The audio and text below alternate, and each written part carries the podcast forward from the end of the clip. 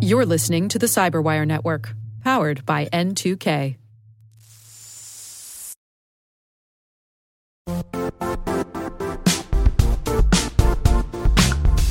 The IT world used to be simpler. You only had to secure and manage environments that you controlled. Then came new technologies and new ways to work. Now, employees, apps, and networks are everywhere. This means poor visibility, security gaps, and added risk. That's why Cloudflare created the first ever connectivity cloud. Visit cloudflare.com to protect your business everywhere you do business.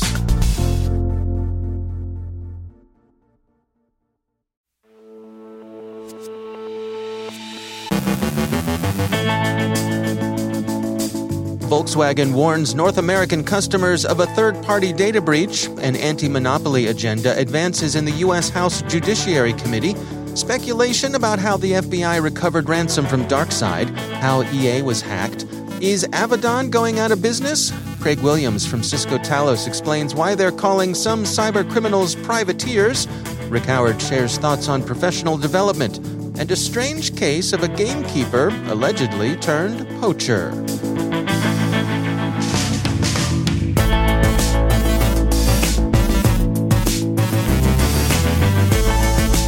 From the Cyberwire studios at Data Tribe, I'm Dave Bittner with your Cyberwire summary for Monday, June 14th, 2021.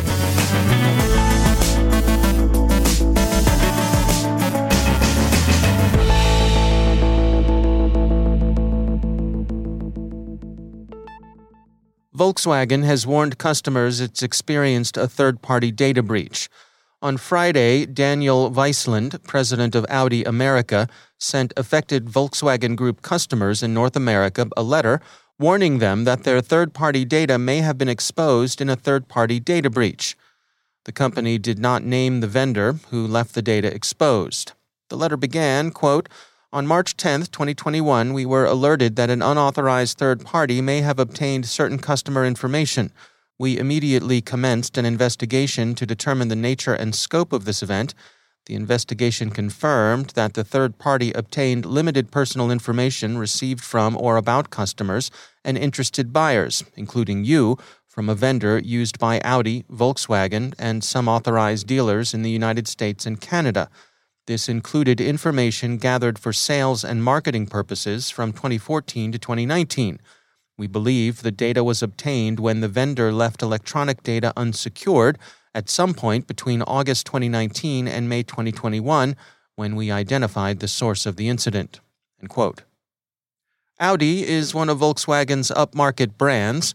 The car company determined on May 24th that sensitive personal information was among the compromised data, and that discovery prompted Friday's letter.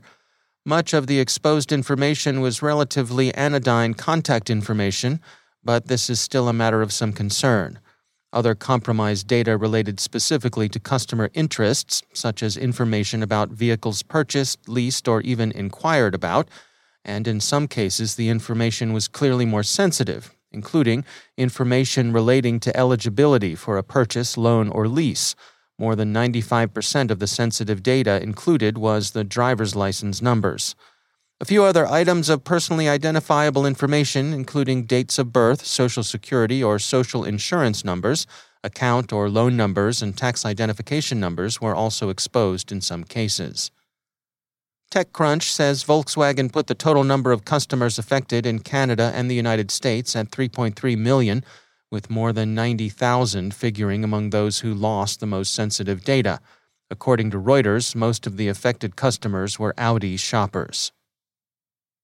The U.S. House Judiciary Committee announced its anti monopoly agenda Friday, and they've got big tech in mind. The bills, which advanced with what The Verge characterizes as bipartisan support, are the result of 16 months of deliberation by the House Judiciary Committee. The agenda, which the committee calls A Stronger Online Economy Opportunity, Innovation, Choice, includes five measures. First, the American Innovation and Choice Online Act, which would prohibit discriminatory conduct by dominant platforms, including a ban on self preferencing and picking winners and losers online. the Platform Competition and Opportunity Act, which would restrict dominant platforms' acquisition of competitors, the Ending Platform Monopolies Act, which would restrict self preference that inhibits competition, the Augmenting Compatibility and Competition by Enabling Service Switching Act, which has the clever acronym ACCESS, which lowers barriers to entry and limits customer switching costs, and the Merger Filing Fee Modernization Act, which would increase merger filing fees to ensure that Department of Justice and Federal Trade Commission have the resources they need to aggressively enforce the antitrust laws. The measures will now be available for consideration by the House. So, how did the FBI recover ransom payments from the dark side's wallets? They must have had, many believe, the private key to the crook's wallet. But how did they get that key? The Bureau hasn't said, understandably, but Decrypt offers some informed speculation.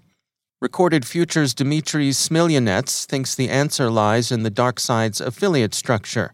The portion of the funds recovered probably belonged to a less skillful affiliate. Decrypt coldly puts it, quote, mere amateurs who ran a franchise operation under the real masterminds, end quote.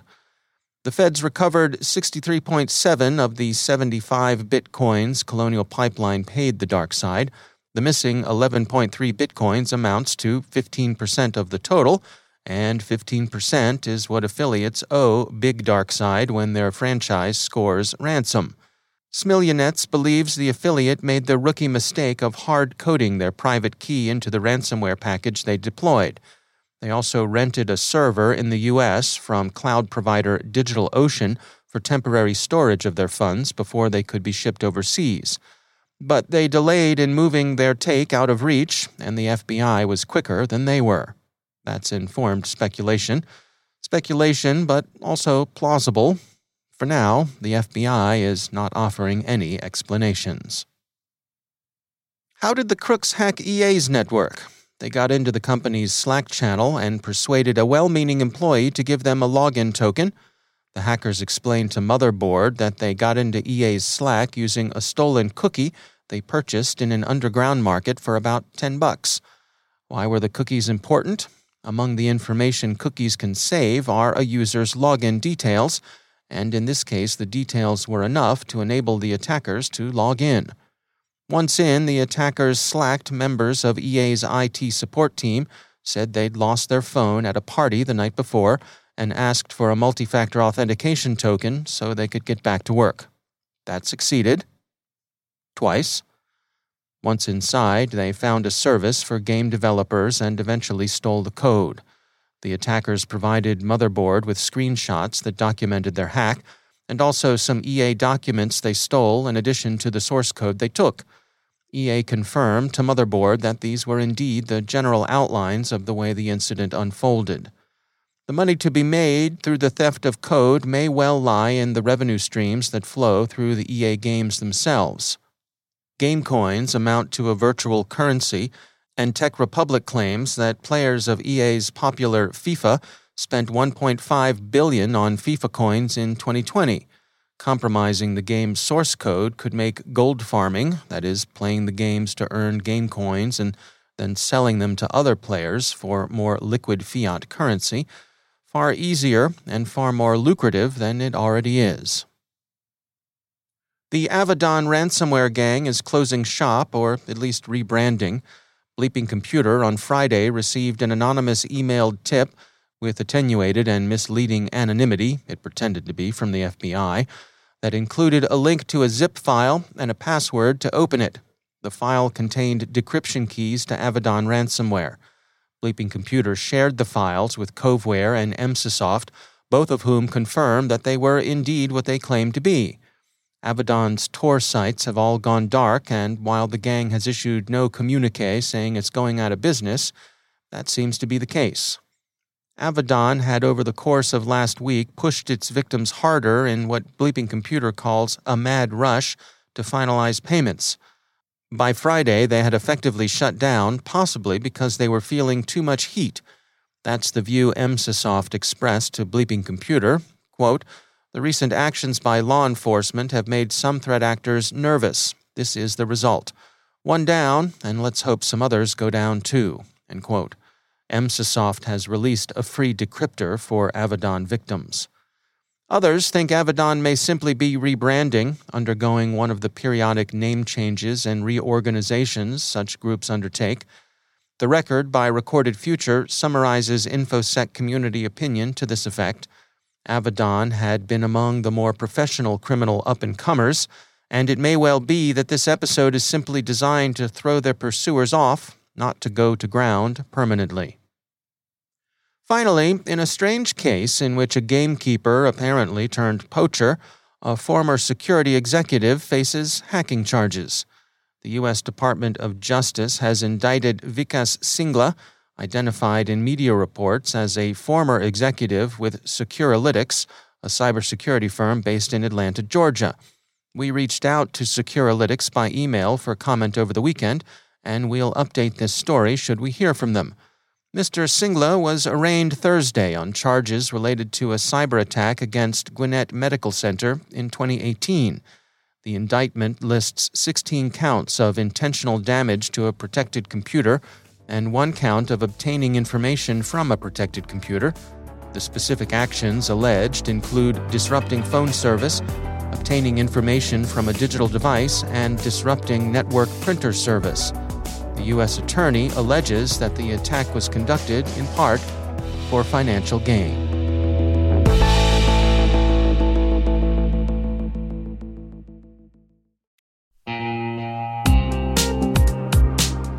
Managing the requirements for modern security programs is increasingly challenging and time consuming. Enter Vanta. Vanta gives you one place to centralize and scale your security program quickly assess risk, streamline security reviews, and automate compliance for ISO 27001, SOC 2, and more. You can leverage Vanta's market leading trust management platform to unify risk management and secure the trust of your customers. Plus, use Vanta AI to save time when completing security questionnaires. Cyberwire daily listeners can get $1,000 off by going to vanta.com slash cyber. That's V-A-N-T-A dot com slash cyber.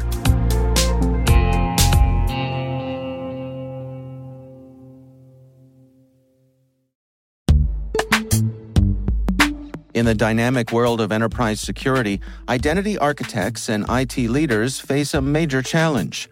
Growth by repeated acquisitions multiplies the complexity of everything multiple IDPs, MFA providers, policy engines that all need to coexist.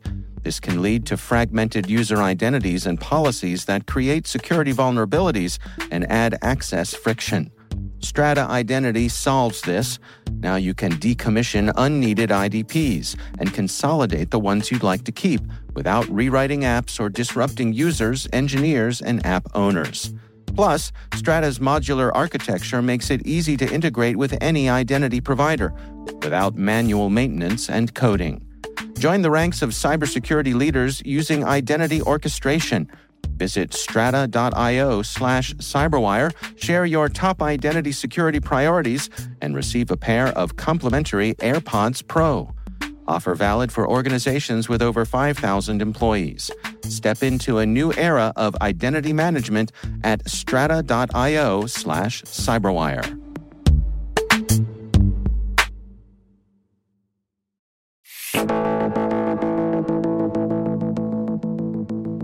And joining me once again is the CyberWire's Chief Security Officer and also our Chief Analyst, Rick Howard. Rick, welcome back. Thank you, Dave.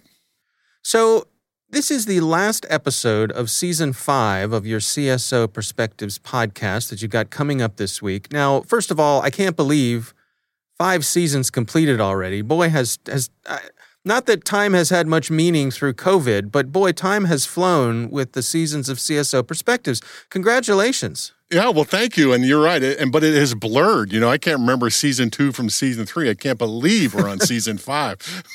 yeah, yeah. Well, bring us up to date here. What are you covering in the last episode of this season?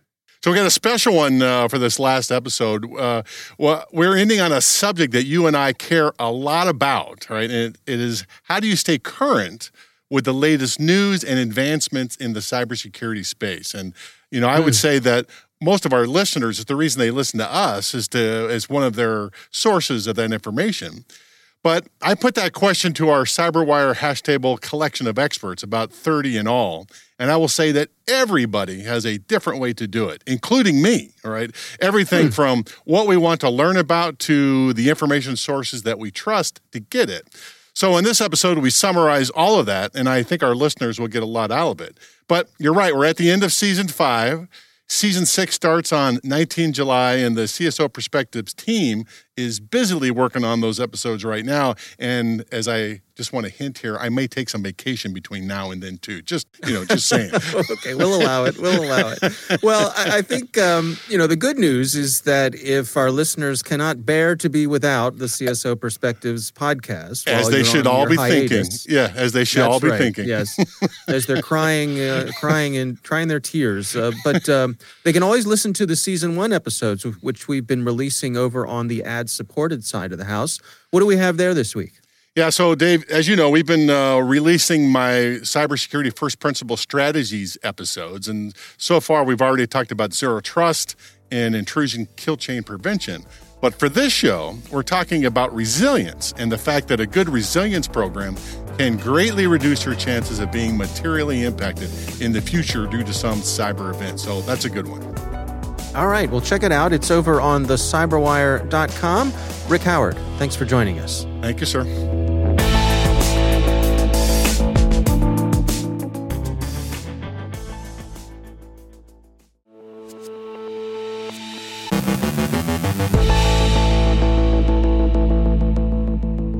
And joining me once again is Craig Williams. He's the Director of Outreach at Cisco Talos.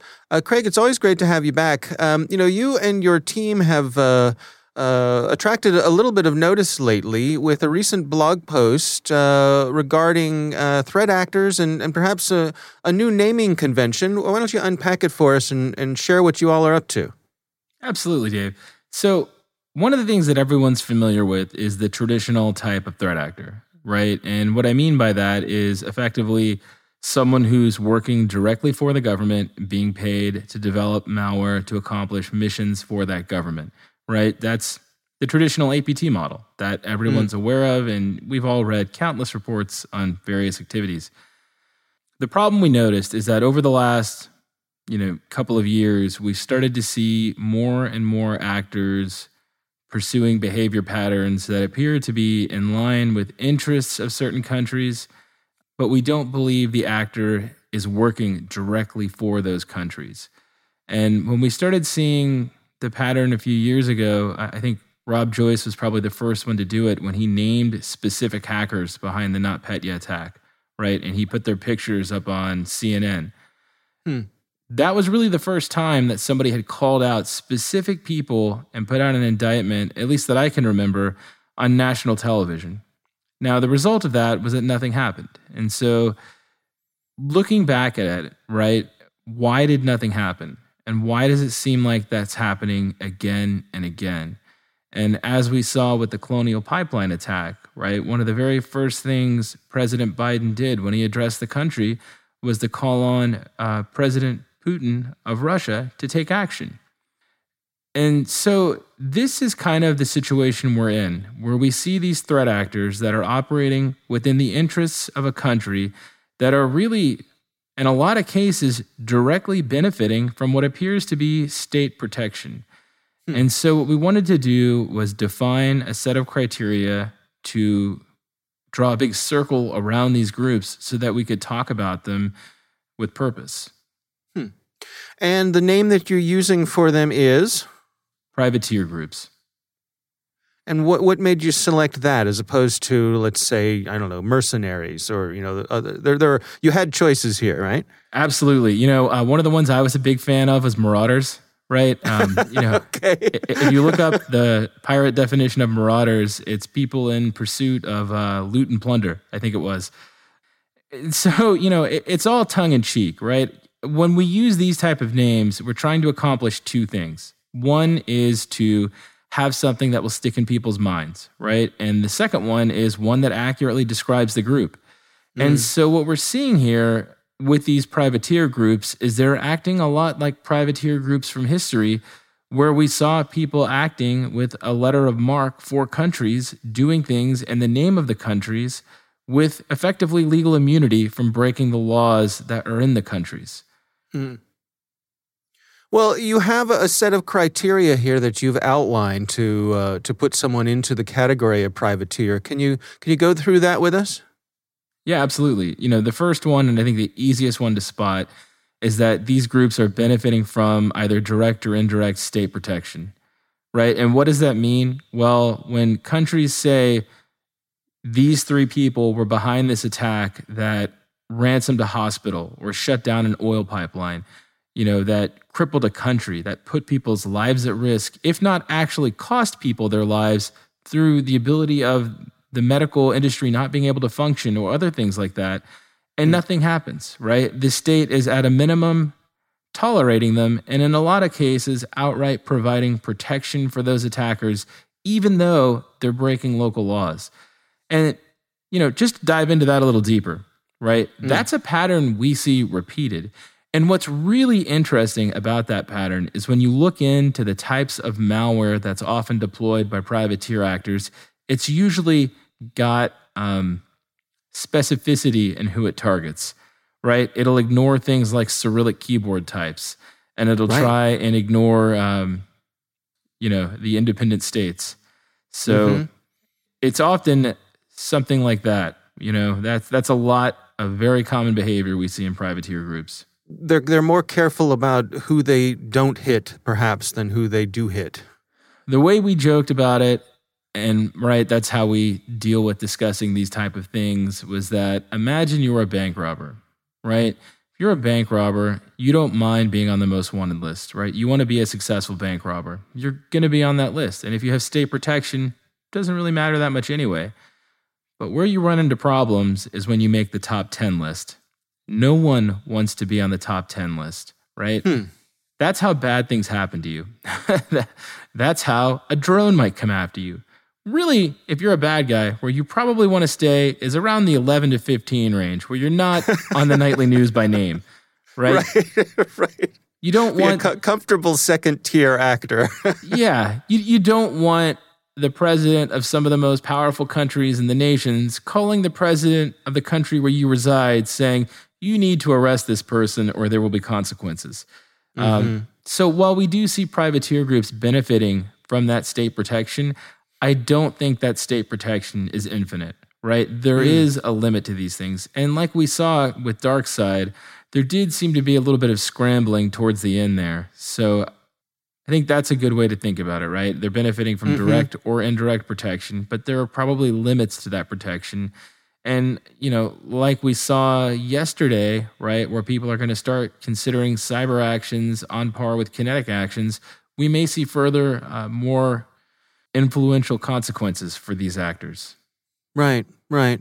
What are some of the other things that'll put them in the privateer category? I think the main one is the fact that the country is not cooperating with foreign law enforcement, right? Mm-hmm. And, and this is also includes intelligence organizations. You know, in any normal country, in any country that behaves responsibly, that cares about people of Earth, when these type of crimes are committed that put people's lives at risk, they offer extradition, they offer assistance they don't say snide remarks on TV and then nothing ends up happening and the pattern of behavior continues and wreaks havoc around the world, uh, you know, before politically convenient meetings. Right, right. All right. Well, uh, you all have a blog post about this. It's titled Elizabethan England Has Nothing on Modern Day Russia. You can find that over on the Talos blog. Uh, Craig Williams, as always, thanks for joining us. Thank you.